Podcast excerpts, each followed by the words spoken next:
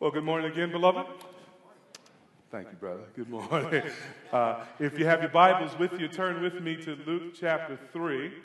If you're visiting with us this morning and you perhaps forgot your Bible or you don't have a Bible, um, that's not a problem. We would love to, to supply you one this morning. So if you need a Bible, we just invite you to raise your hand, and one of the persons in the back will be sure to bring you one.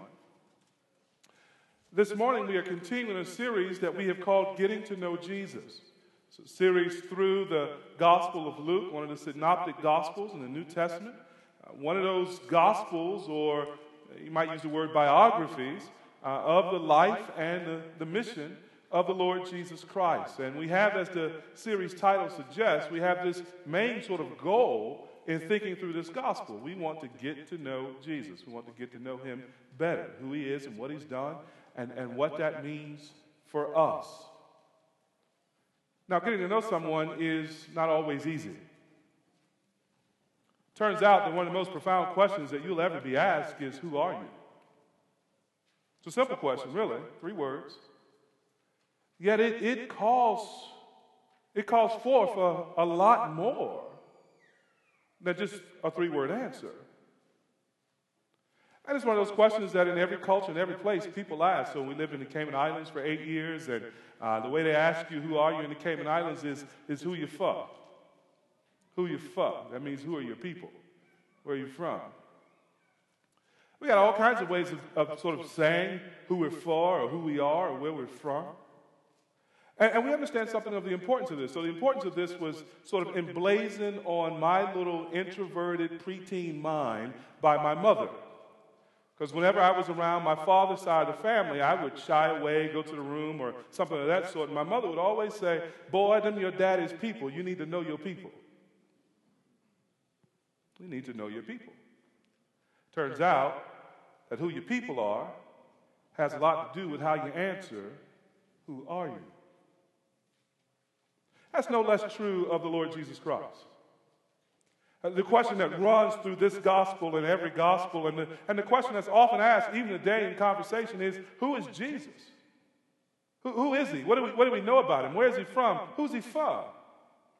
Who's his people? And that question has a lot to do with authenticating that Jesus Christ or that Jesus is the Christ. And that's what we want to consider this morning in Luke chapter 3. Now, we live in the real world.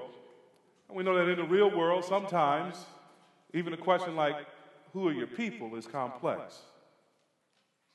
There's another saying that I heard my mother sometimes say Mama's baby, Papa's maybe. You get that on the way home. And when there's some controversy around the the parentage of the child, as was the case with Jesus. Mary was pregnant, but she was only betrothed to, Jesus, uh, to Joseph, and Joseph had not known her, and there was some scandal, at least to the amount where Joseph was thinking of putting her away quietly. Know, oftentimes in those kinds of circumstances, there's all kinds of questions that are raised. There's a kind of gossip about the baby. There are questions about who he really is. And so, our first question as we come to Luke 3 this morning is what do the people say? What do the people say about this young man, Jesus? But then there are other questions. The second question is what does the Father say? What does the Father say about this child? And number three, what does the test say? What does the test say? So when it comes to Jesus, you don't need Jerry Springer to prove paternity. You need Luke 3. And here we have the, the testimony of the people, the testimony of the Father, and the test itself, the genealogy of our Lord. Luke chapter 3. In the 15th year of the reign of Tiberius Caesar, Pontius Pilate being governor of Judea, and Herod being tetrarch of Galilee, and his brother Philip, tetrarch of the region of Iturea and Trachonitis, and Lysanias, tetrarch of Abilene, during the high priesthood of Annas and Caiaphas, the word of God came to John, the son of Zechariah, in the wilderness. And he went into all the region around the Jordan, proclaiming a baptism of repentance for the forgiveness of sins. As it is written in the book of the words of Isaiah the prophet, the voice of one crying in the wilderness, Prepare the way of the Lord, make his path straight. Every valley shall be filled, and every mountain and hill shall be made low, and the crooked shall become straight, and the rough places shall become level ways, and all flesh shall see the salvation of God. He said, therefore, to the crowds that came out to be baptized by him, You brood of vipers, who warned you to flee from the wrath to come? Bear fruits in keeping with repentance, and do not begin to say to yourselves, We have Abraham as our father. For I tell you, God is able from the stones to raise up children for Abraham. Even now, the axe is laid to the root of the trees. Every tree, therefore, that does not bear good fruit is cut down and thrown into the fire. And the crowds asked him, What then shall we do? And he answered them, Whoever has two tunics is to share with him who has none.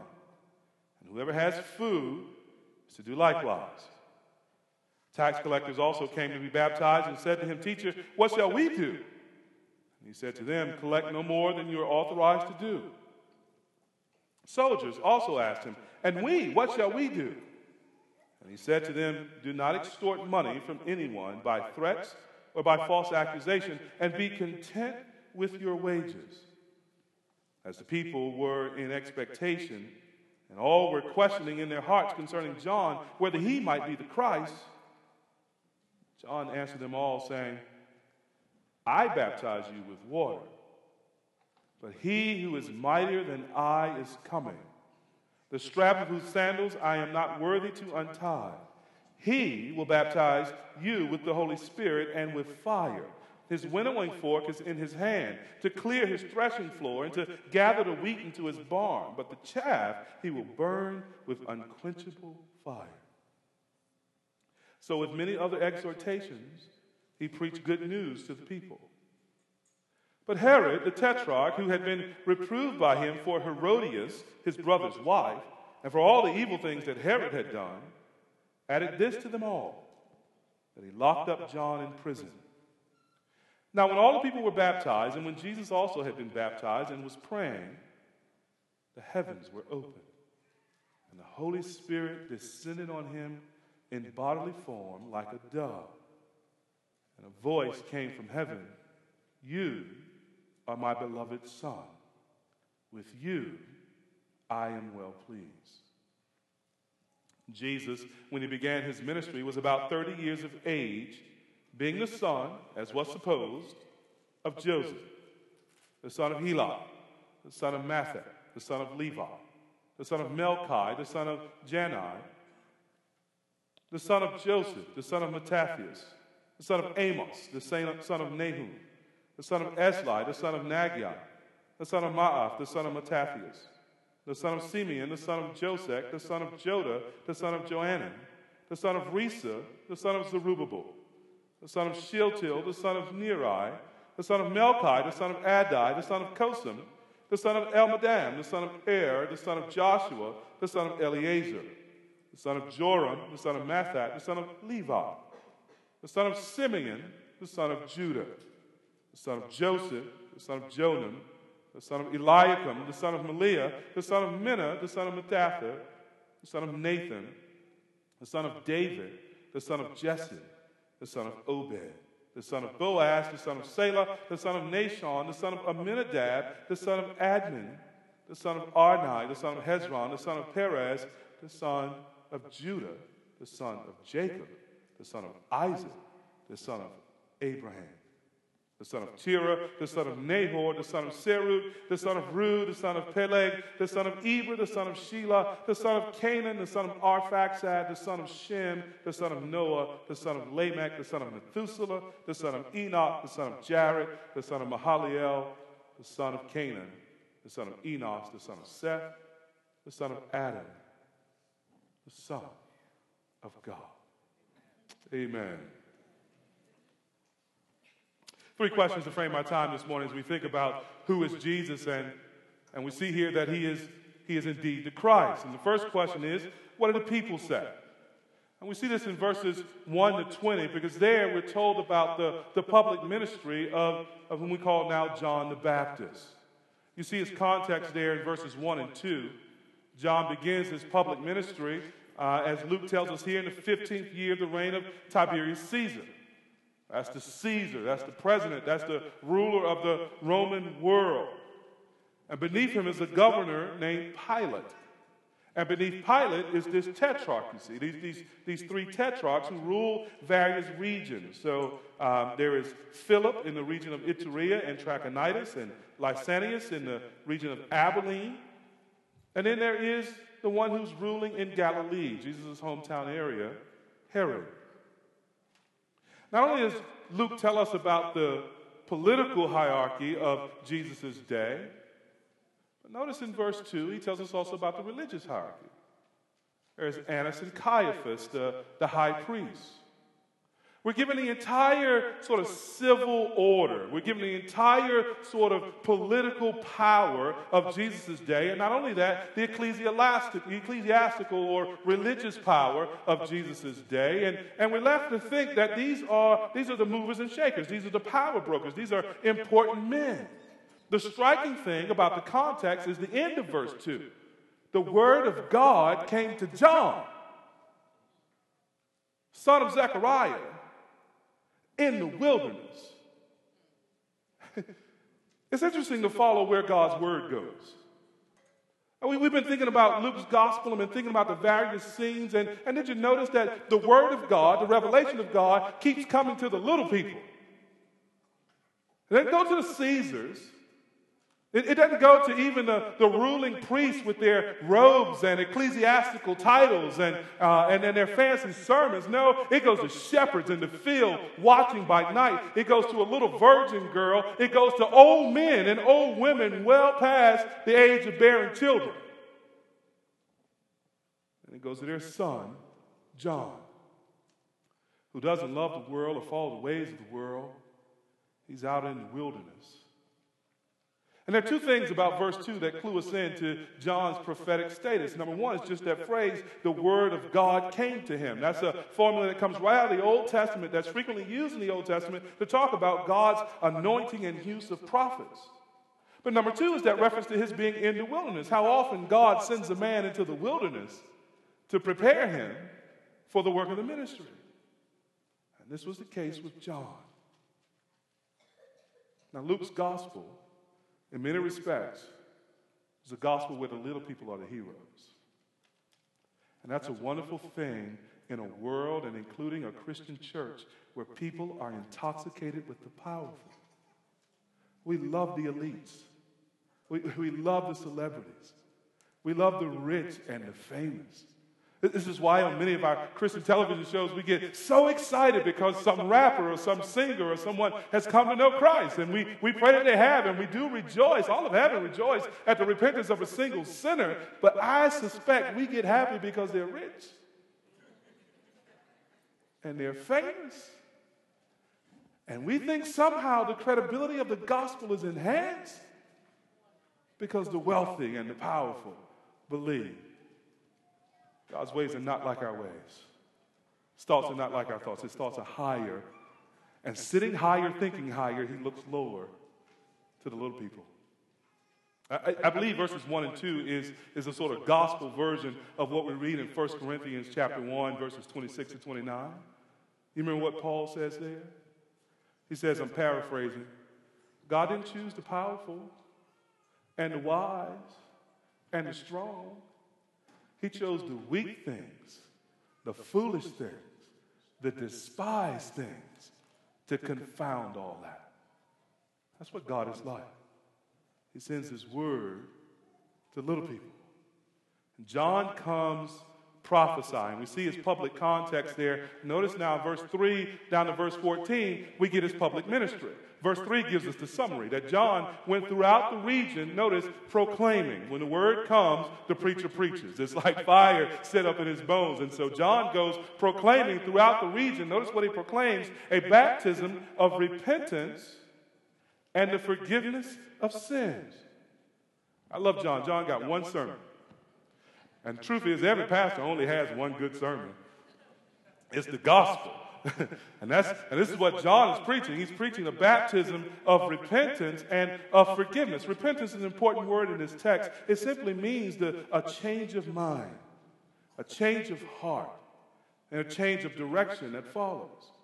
Uh, we were, all of us, in our, in our sins apart from Christ, we were driving toward the city of sin.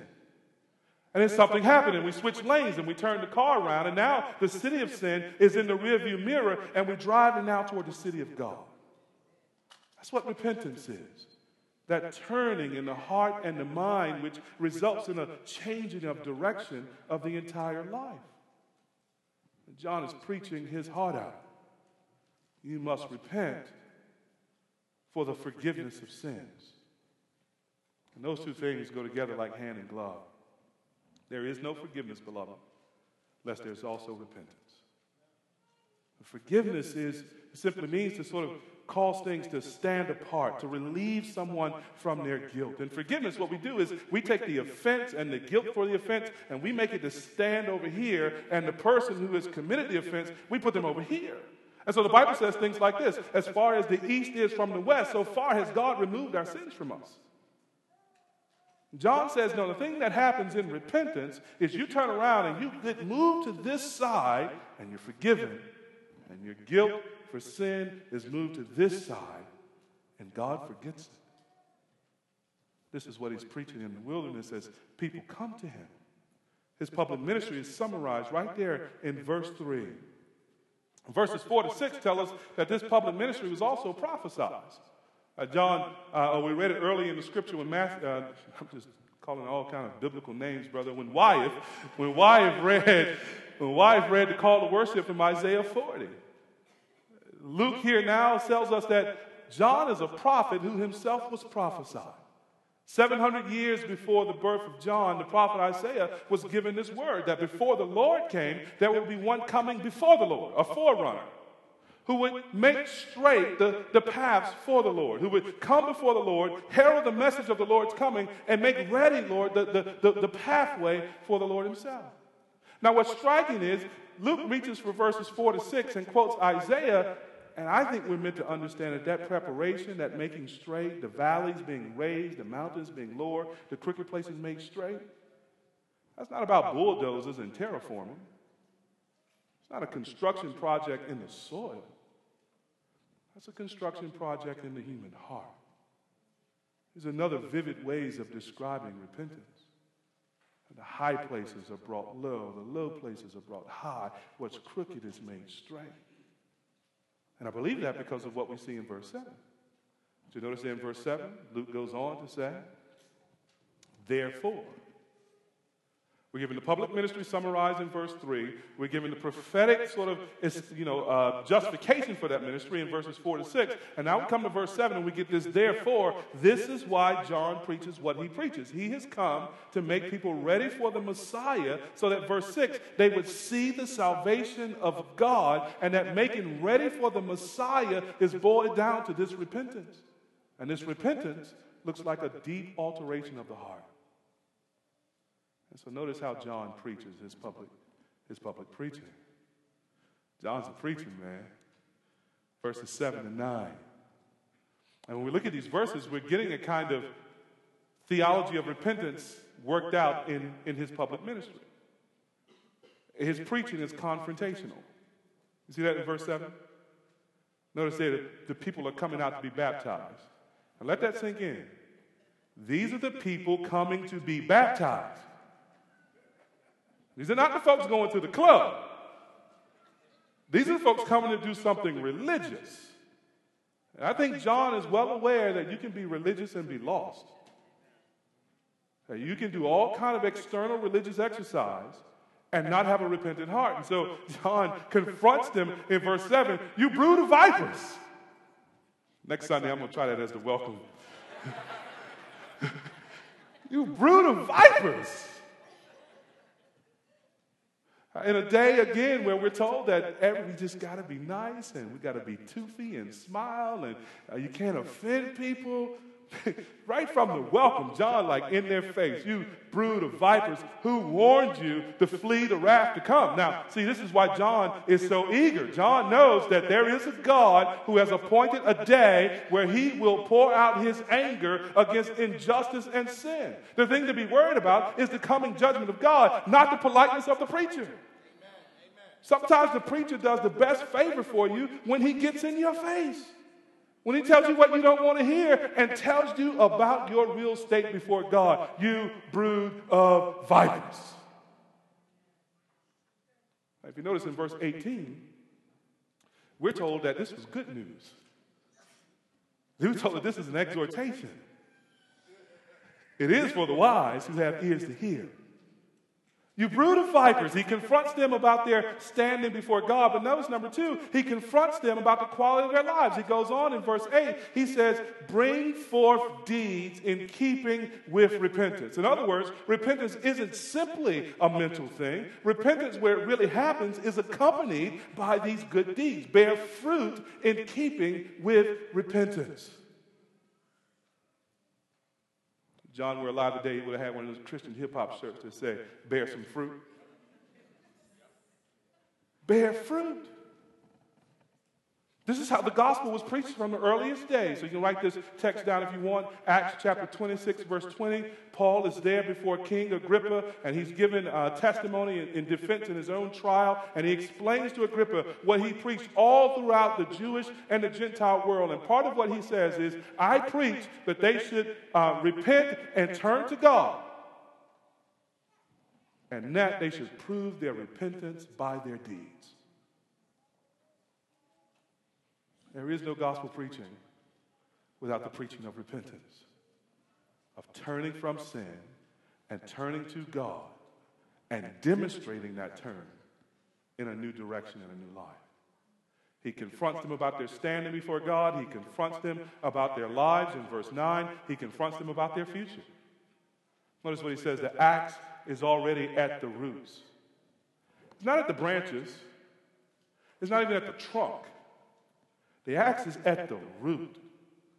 Here now, John comes preparing the way for the Lord, and he's saying to Israel, and he's saying to these, these men who come out to, to hear him preach, you, you need to understand that, that the, the axe of God's judgment is already in motion, and it is being swung not at the periphery, it's been swung at the very root and base of the thing.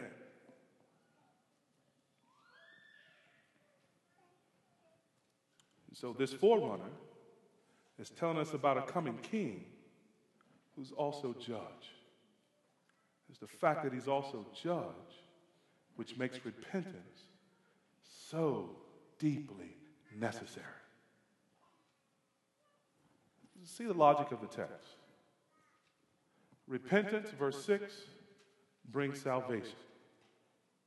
The failure of repentance, verse 9, brings damnation. There are only two ways to live only two ways to face face the judgment of God to come, or face that salvation which He has brought in His Son. And here's the thing the salvation, it's behind our backs. We have to turn around to see it. And perhaps you're here this morning and you have never repented of your sins. You, have never turned in mind and heart to agree with God about your sin and turn in mind, heart, and life to then begin to follow God. And you may be religious. Well, you may have been raised in the church. You may be regular in the church. And you may be offended that the preacher is calling you a sinner. It's probably an indication that you don't understand your sin very deeply and you don't understand the necessity of your repentance. The offense is not that your sin is being pointed out. The offense made toward God is that you don't acknowledge it. And what has God done? He has charged you nothing for his salvation. He sent his Son into the world to live a righteous life which we could not live. And Christ came into the world voluntarily and died the death that we deserve to pay the penalty for our sins. So that this wrath of God that's spoken of in verse 7 is poured out on Christ on the cross. so, so that sinners wouldn't have to absorb or suffer that wrath if they trust in Christ. And three days later, God raised him from the grave and, and demonstrated that he had accepted the sacrifice of his son in the place of sinners. All that's left to do, if we can call it doing, is to turn from our sin and turn to the Savior. Trust and follow him to the salvation of God. Don't be offended when God tells you he loves you. And when he loves you enough to tell you that you're wrong. And when he loves you enough to point you to his salvation. Don't be offended. Receive that. Follow that. This is John's message. He comes preaching this message, his public ministry of, of proclamation, and, and it was predicted. And, and notice now his practice of, of ministry. He's an interesting sort of pattern for pastoral ministry. We, we saw the confrontation in verses 7 to 9. Now, notice how he counsels in verses 10 to 14. He, he confronts, but he also counsels. He, he preaches this blistering sermon. And in verse 10, notice how the people respond. Basically, what do we do now? What must we do to be saved? I love the way John MacArthur puts this hard truth makes soft people. And that's what's happening in this text. John brings a hard truth, and the people's hearts are, are softened, and they want to know what, what do we do to, to see this salvation that, that you are preaching about? And John gives a general principle and he gives a specific practice. Here's a general principle share. Share. You see there in verses 10 and 11? They asked the question in verse 10. Verse 11, what does John say? If you've got two coats and you see somebody who needs one, give them a coat, man. If you've got food and you see somebody who's hungry, feed them. That repentance looks like generosity. It looks like ordinary, everyday, at the table, along the way, kindness and generosity to others who are in need. That with repentance, there's a, an opening of the eyes. We begin to see how generous God has been to us in Christ and how much God has given us in Christ. The very thing that we're celebrating right now at Christmas, right? And having seen that, we begin to look with generous eyes on our neighbors. And, and, we see those who have no coats, and we see those who have no food, and, and we remember that our cupboards are full. And we got multiple coats. We didn't have to choose between sort of one winter coat this morning coming to church. Many of us looked at the closet and said, which coat goes with my shoes? I'm talking about the brothers.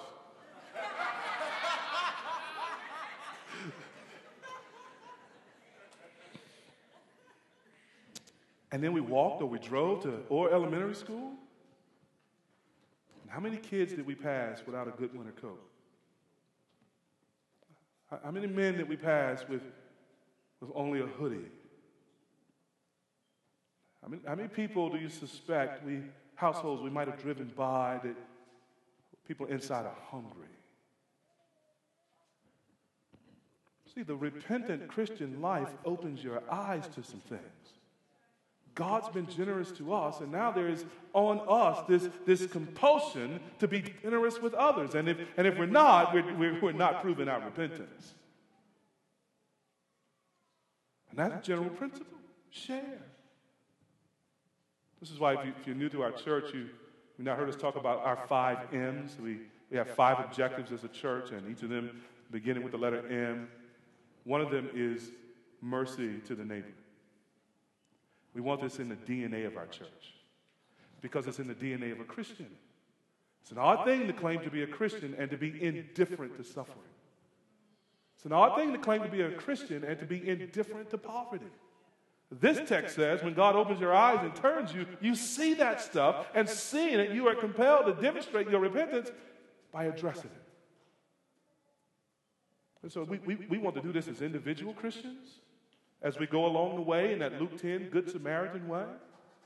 And, and, we want to be like those lepers who are described, who, who, who, were, who, who were outside the camp and the enemy's camp and was defeated. And, and they went to camp and they got all this stuff. And, and they said, What shall we do? They said, We got to go back to the city and tell people.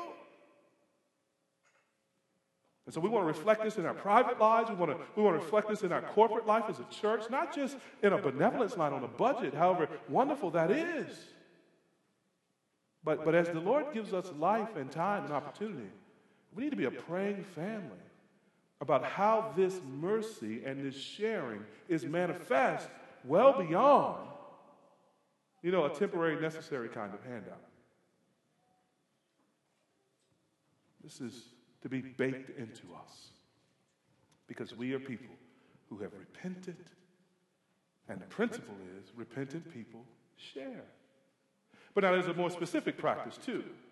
Notice there he goes on in verses 13 and 14, and, and some particular people speak up now. See, verse 11 verse 10 were the crowds. That's a sort of general application to the crowds, but, but now some particular people sort of speak up. The tax collectors wonder, What shall we do? And, and John answers here, notice in verse 13, collect no more than you are authorized to do. Now, don't, don't write that in your Christmas card to the IRS this year. But, but he's, he's thinking about their vocation. He's thinking about their, their particular standing in life. And he's thinking about their particular temptations given their vocation.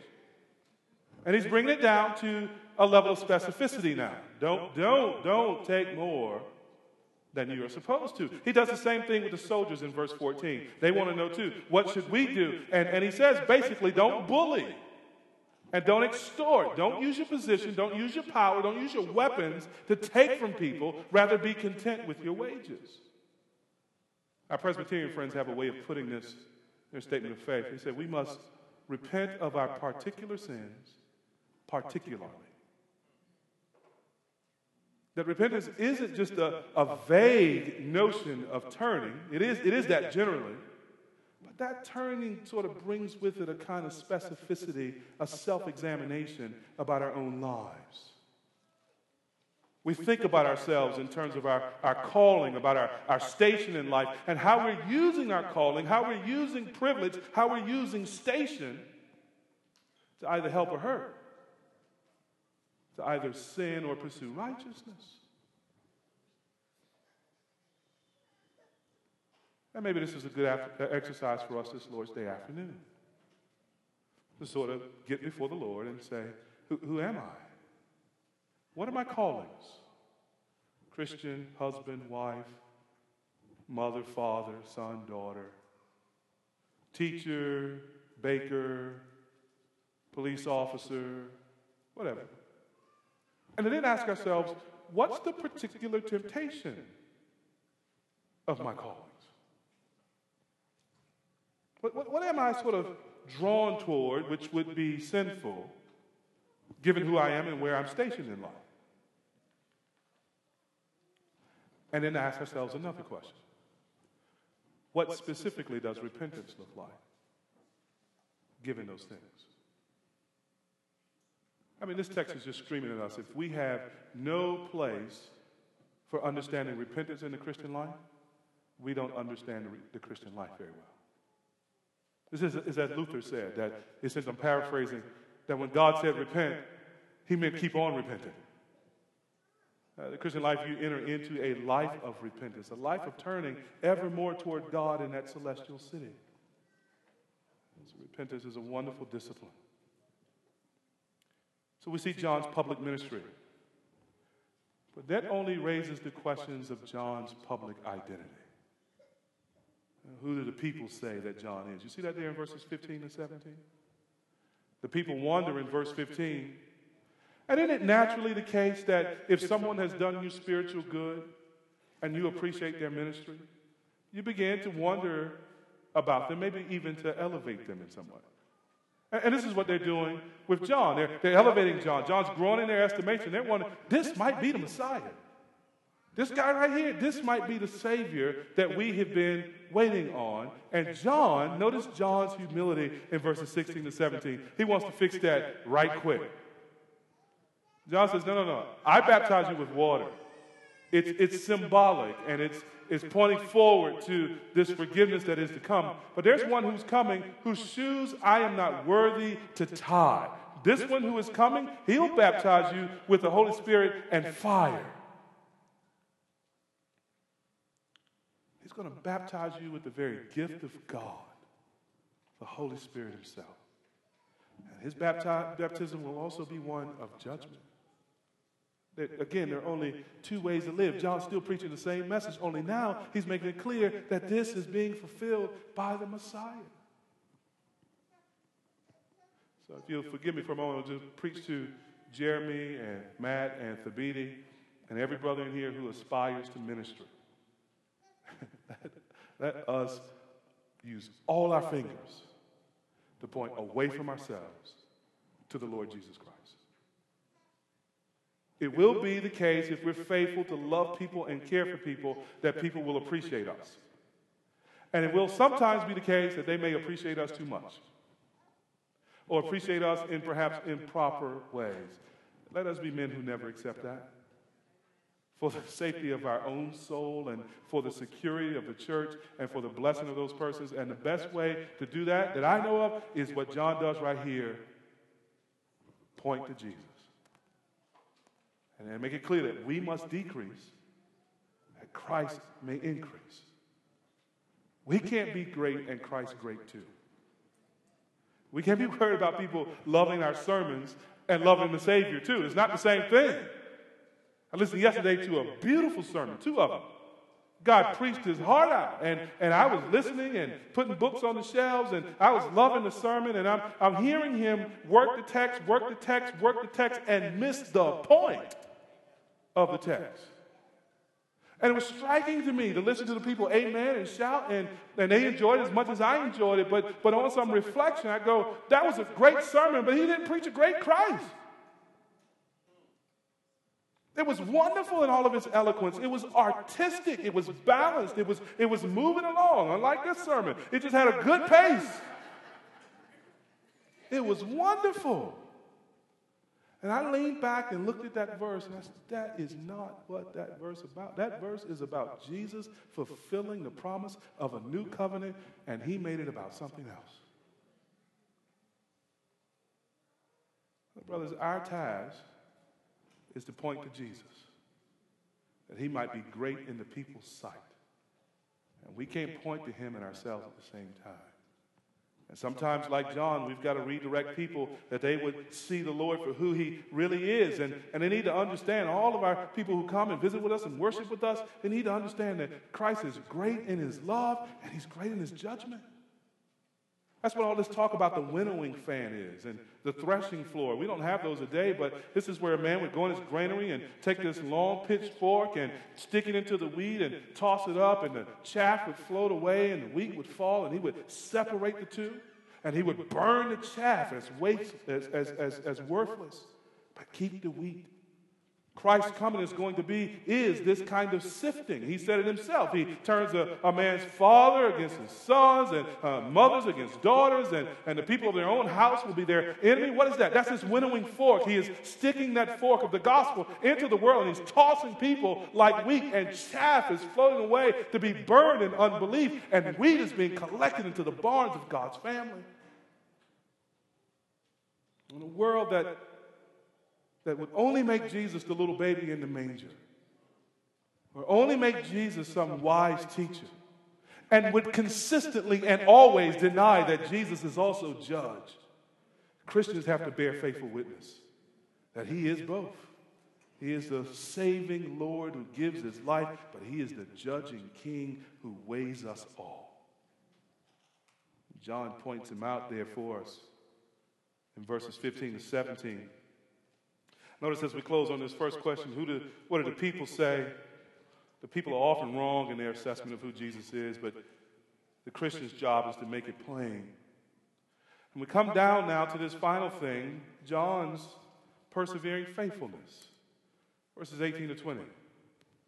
We see his faithfulness in a, in a couple of things in this text. Notice number one, we see his faithfulness with the gospel itself. He just keeps preaching this good news. Number two, we see his faithfulness in verse 19. He doesn't care about the audience. He preached this same gospel and necessity of repentance and God's judgment against sin with Herod the Tetrarch. And Herod got hot. We see his faithfulness in verse 20, his faithfulness no matter the cost. Herod locked him up. And won't be long in the gospel before Herod puts him to death. To bear faithful witness about who Jesus is requires us to be careful with the message, to be confrontational lovingly with people, and to pay the cost if Christ calls us to. That's the only way we make it clear that Jesus is Lord in both our preaching and our pain, is that we bear the cost and that we don't fear man but fear God and we remain faithful with the message. That's his calling upon us, and this is how the world will know who he is. What do the people say? They get it wrong.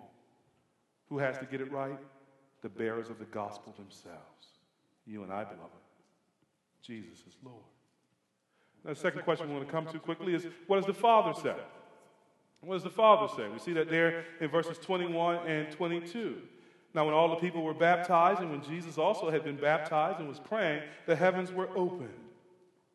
And the Holy Spirit descended on him in bodily form like a dove.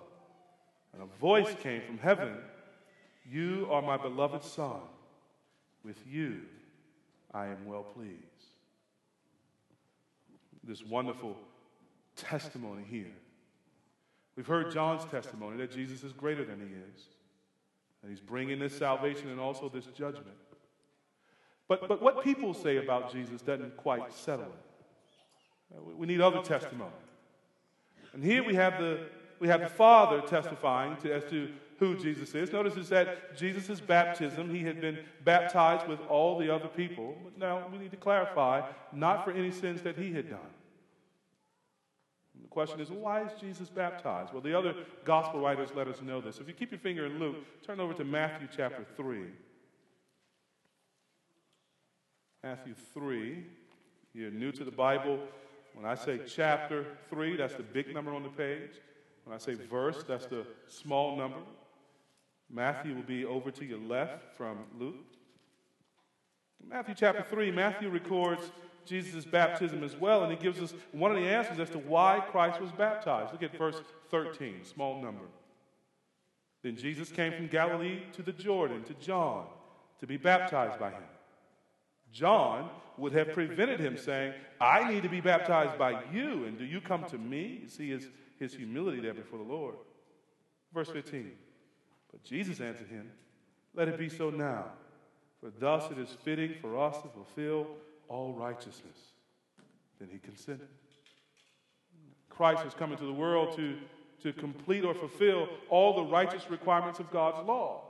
We have broken all the righteous requirements of God's law. Here he is standing in our place, not just as our sin bearer, but also as our righteousness.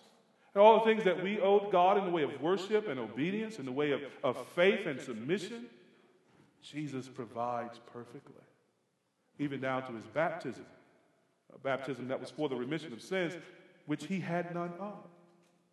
But there's something more, too. So look now over at John's gospel. So you come back to, to Luke and you go one gospel further, John chapter 1, verses 31 and 34. John also records the, the baptism of our Lord and, and has this dialogue between John the Baptist and, and the Lord Jesus Christ. And notice what's said in John 1, beginning is verse 29. The next day, he, that is John the Baptist, saw Jesus coming toward him and said, Behold, the Lamb of God who takes away the sin of the world. This is he of whom I said, After me comes a man who ranks before me because he was before me. I myself did not know him, but for this purpose I came baptizing with water, that he might be revealed to Israel. Jesus participates in this baptism for this revelation, for this announcement, for, for this demonstrating to Israel that he is the Savior. And at his baptism, going back to Luke, confirmation of that is given from heaven. This remarkable passage in such short verse. The heavens were opened. And the Holy Spirit descended in bodily form like a dove that's striking in and of itself. The spirit, which is non corporeal, doesn't have a body, is a, like a wind that blows where it wills, and we don't see it, but we, we know it only by its effect. John tells us in John 3. here, as far as I can recall right now, it's the only place where the Spirit takes a, a bodily form, a, a, visible manifestation, and, and descends upon the Lord Jesus Christ. It's an indication of, of God in all of his persons being united in the revelation of Jesus as the Son of God in Christ. And then the voice comes from heaven This is my beloved Son. I'm well pleased with him. Father steps vocally out of glory, and he testifies that the child about whom there had been some question is indeed his. It's his son. Has been his son from all eternity past. Will be his son for all eternity future. And he is no displeasing son. He is no errant son. He is no hard headed boy. This young man of 30, who is the Son of God incarnate, he is the son that pleases his Father. You want to know what delights God? His Son. He looks upon the Lord Jesus Christ come into the world to take the place of sinners. He says, This pleases me. and this is why all those who are in Christ, God is pleased with them also. For he looks upon us and he sees his son. And all that the Son has done to please the Father has, has become ours through our union with Christ and our faith in him. And this is why, as a Christian, we have every right to fight those nagging doubts that come along sometime, and to fight those nagging whispers that come along sometime to suggest to us that God's not happy with us. Particularly if we have done the hard work of repenting of sin and coming afresh to God, we can come to God fully expecting that what we will hear from God is not condemnation but pleasure. What we hear from God is not a hard word of rebuke. He has given us that word to lead us to repentance. What we hear finally is what He says to His Son right here in the baptism I am pleased with you because of Christ. And all of our security before God, and all of our comfort with God, and all of our joy in His presence, and all of our sense of security and safety and delight, come from this marvelous statement from heaven. Jesus is God's Son, and God is pleased with Him because we are in Him through faith. God is pleased with us. Now, I should say one other thing about this text. It is obviously Trinitarian, isn't it? And here we see in this one scene all the persons of the Godhead. God the Father speaks from heaven. God the Son is being baptized. God the Holy Spirit descends on the Son in the form of a dove. Now, this one text stands really in, in clear contrast to errors that Christians have sometimes made about the nature of God. Uh, they have sometimes taught that God takes one form at one time. He's a father in the Old Testament, he's Jesus in the gospel, and he's a spirit later. That there are these modes in which God exists. That's, that's modalism, that's false. The fact that they all appear in the same text at the same time means that that sequence of modes can't be true. And, and, there have been times where people wrestling with the mystery of the Trinity have, have tried to subordinate one of the other in, in some way so that Jesus, for example, is less than God, but kind of God, and, and so on. And the Spirit is a, a force. No, these are three persons, one God, each fully God each eternally God. And this is what makes us Christian. belief in this triune nature of God is part of what the church has always understood to be foundational to being a Christian. So denying this is, in fact, to deny the faith. It is to deny who God really is, and in that denial, we prove we don't know Him. And the gospel rides on this. This good news of our salvation, it depends upon a Trinitarian God. I read Ephesians 1, verses 3 to 14. And there you see that the Father appoints our salvation, and the Son accomplishes our salvation, and the Holy Spirit applies our salvation. Lose any one person in the Godhead, and all of the gospel house falls down. No, this, this teaching about the nature of God is for our delight. It mystifies us, and, it, and it's beyond us. It's bigger than us. And, and praise God for if we could understand it all, God wouldn't be God, we would be. And yet, it's not meant to confound us as much as it's meant to delight us. This one true God exists in three persons, all of whom love us, and all of whom have participated in our salvation. If we would know Jesus, we must know this God. Because it's this God who tells us that Jesus, not John, is his son, and he is pleased in him. We've heard the testimony of John, we hear the testimony of the Father. Then we hear in verses 23 to the end of the chapter the testimony of the genealogy.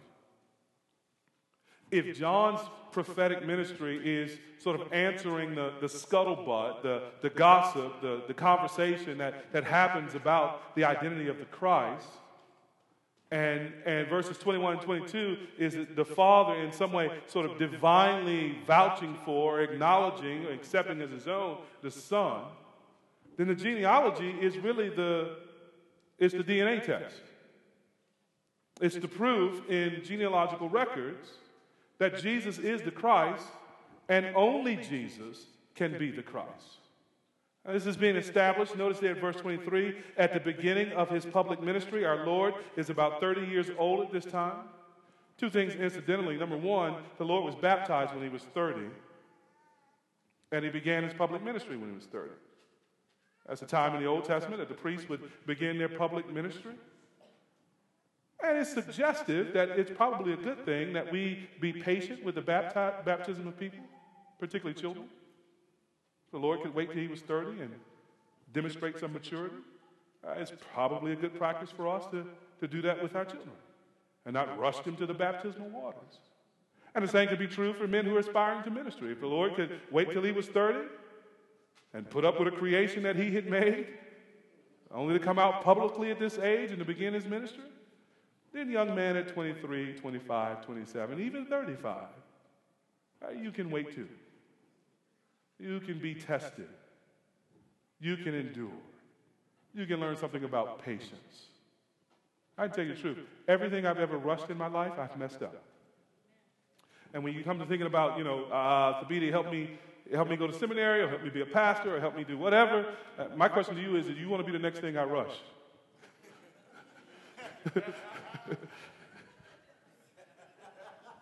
Let's be patient together.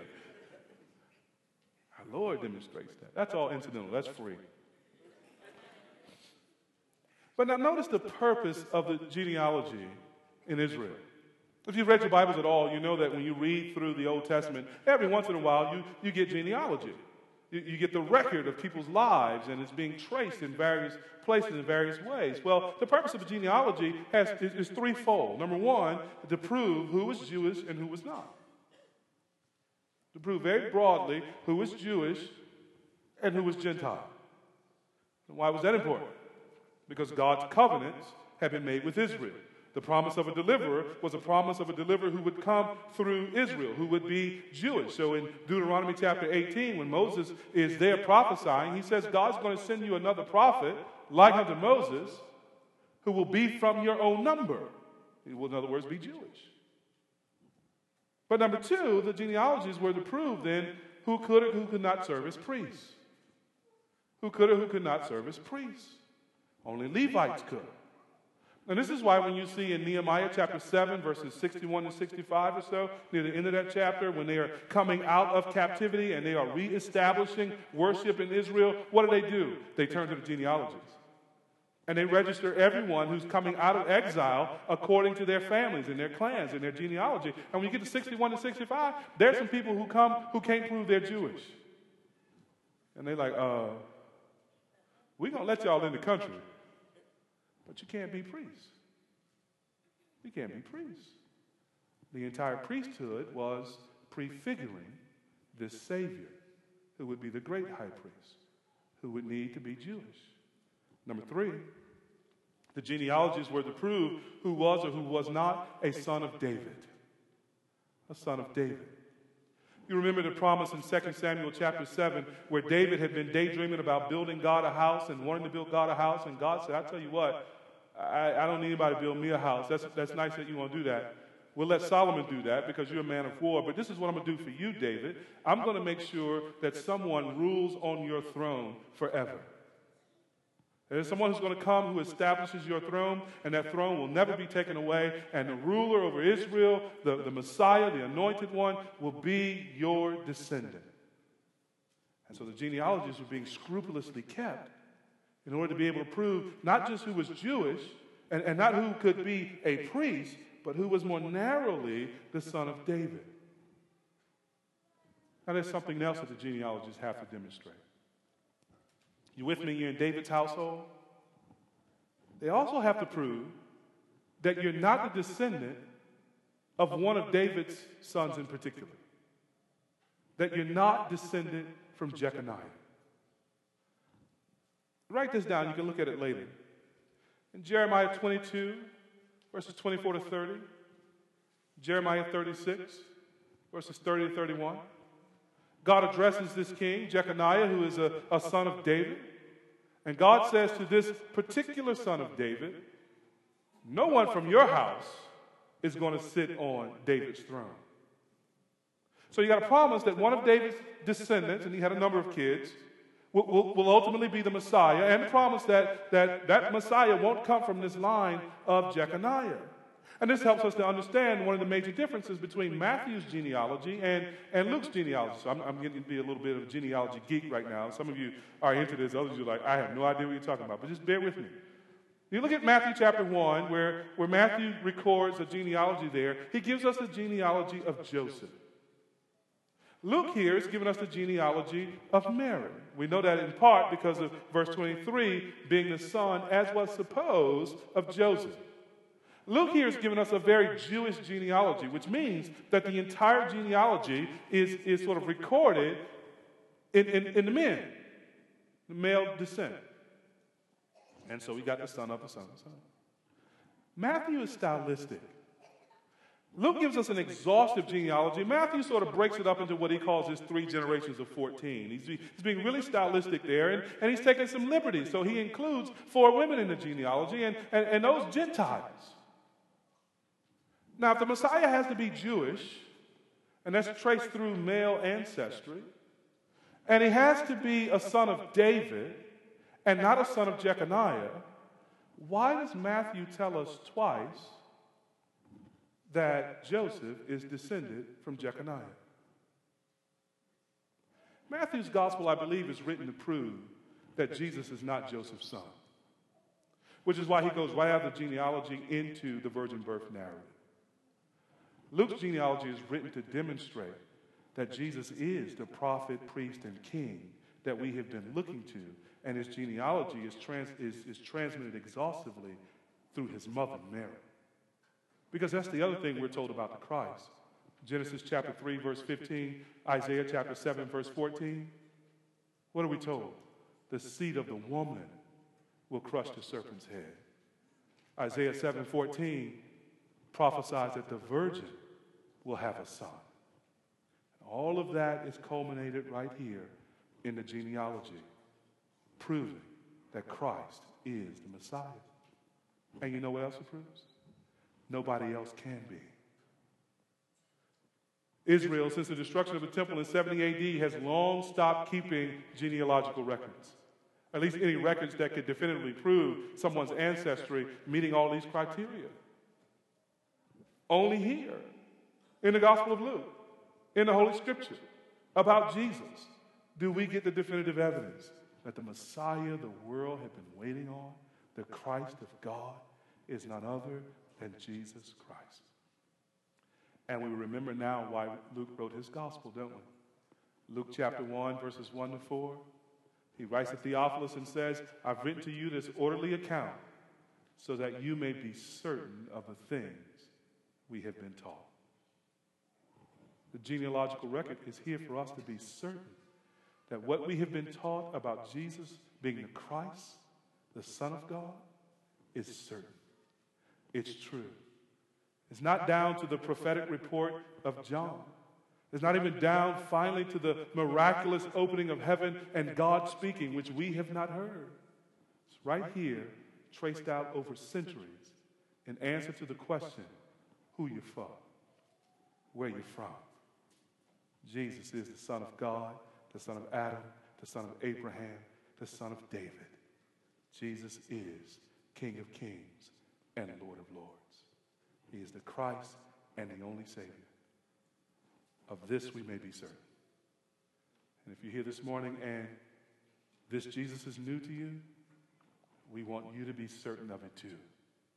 That He has given His life as a ransom for you, as the only one fully God and fully man who could supply your righteousness and suffer your judgment and live in the resurrection.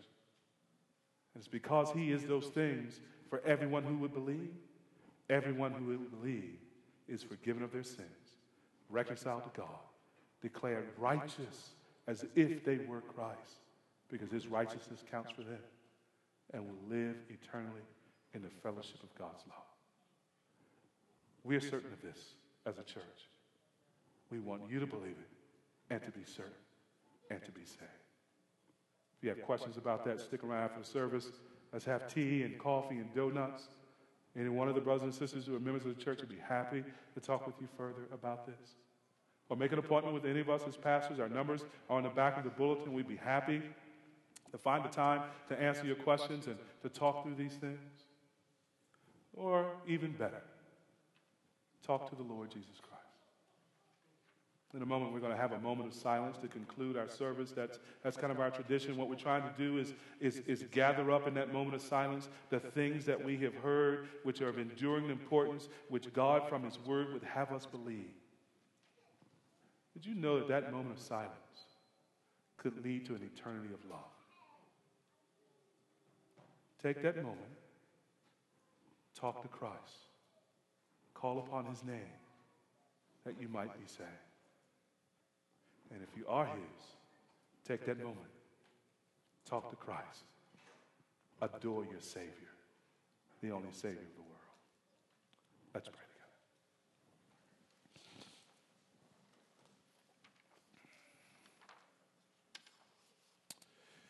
Father, we give you praise for your word, for speaking to us, little people,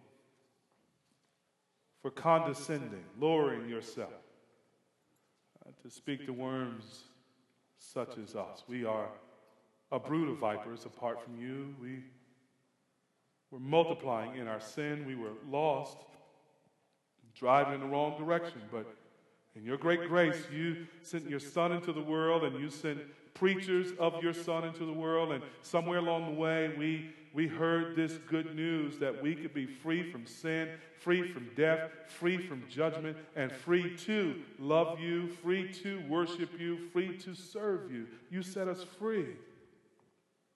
And so we praise you. We give you all honor and glory and majesty now and forevermore. As we pray this morning, we pray that you would set someone free this morning. You would give faith where there was none and repentance where there was not, and so give life where there was not. Oh, Lord, we would, with all the angels of heaven, rejoice to hear the news of even one sinner saved by faith in you. And we thank you that you have rested this not simply on the word of preachers, you've rested this not simply on miracles and theophanies, you have rested this on the enduring truth and, and, and uh, certifiability of your word. Thank you for your word. In Jesus' name.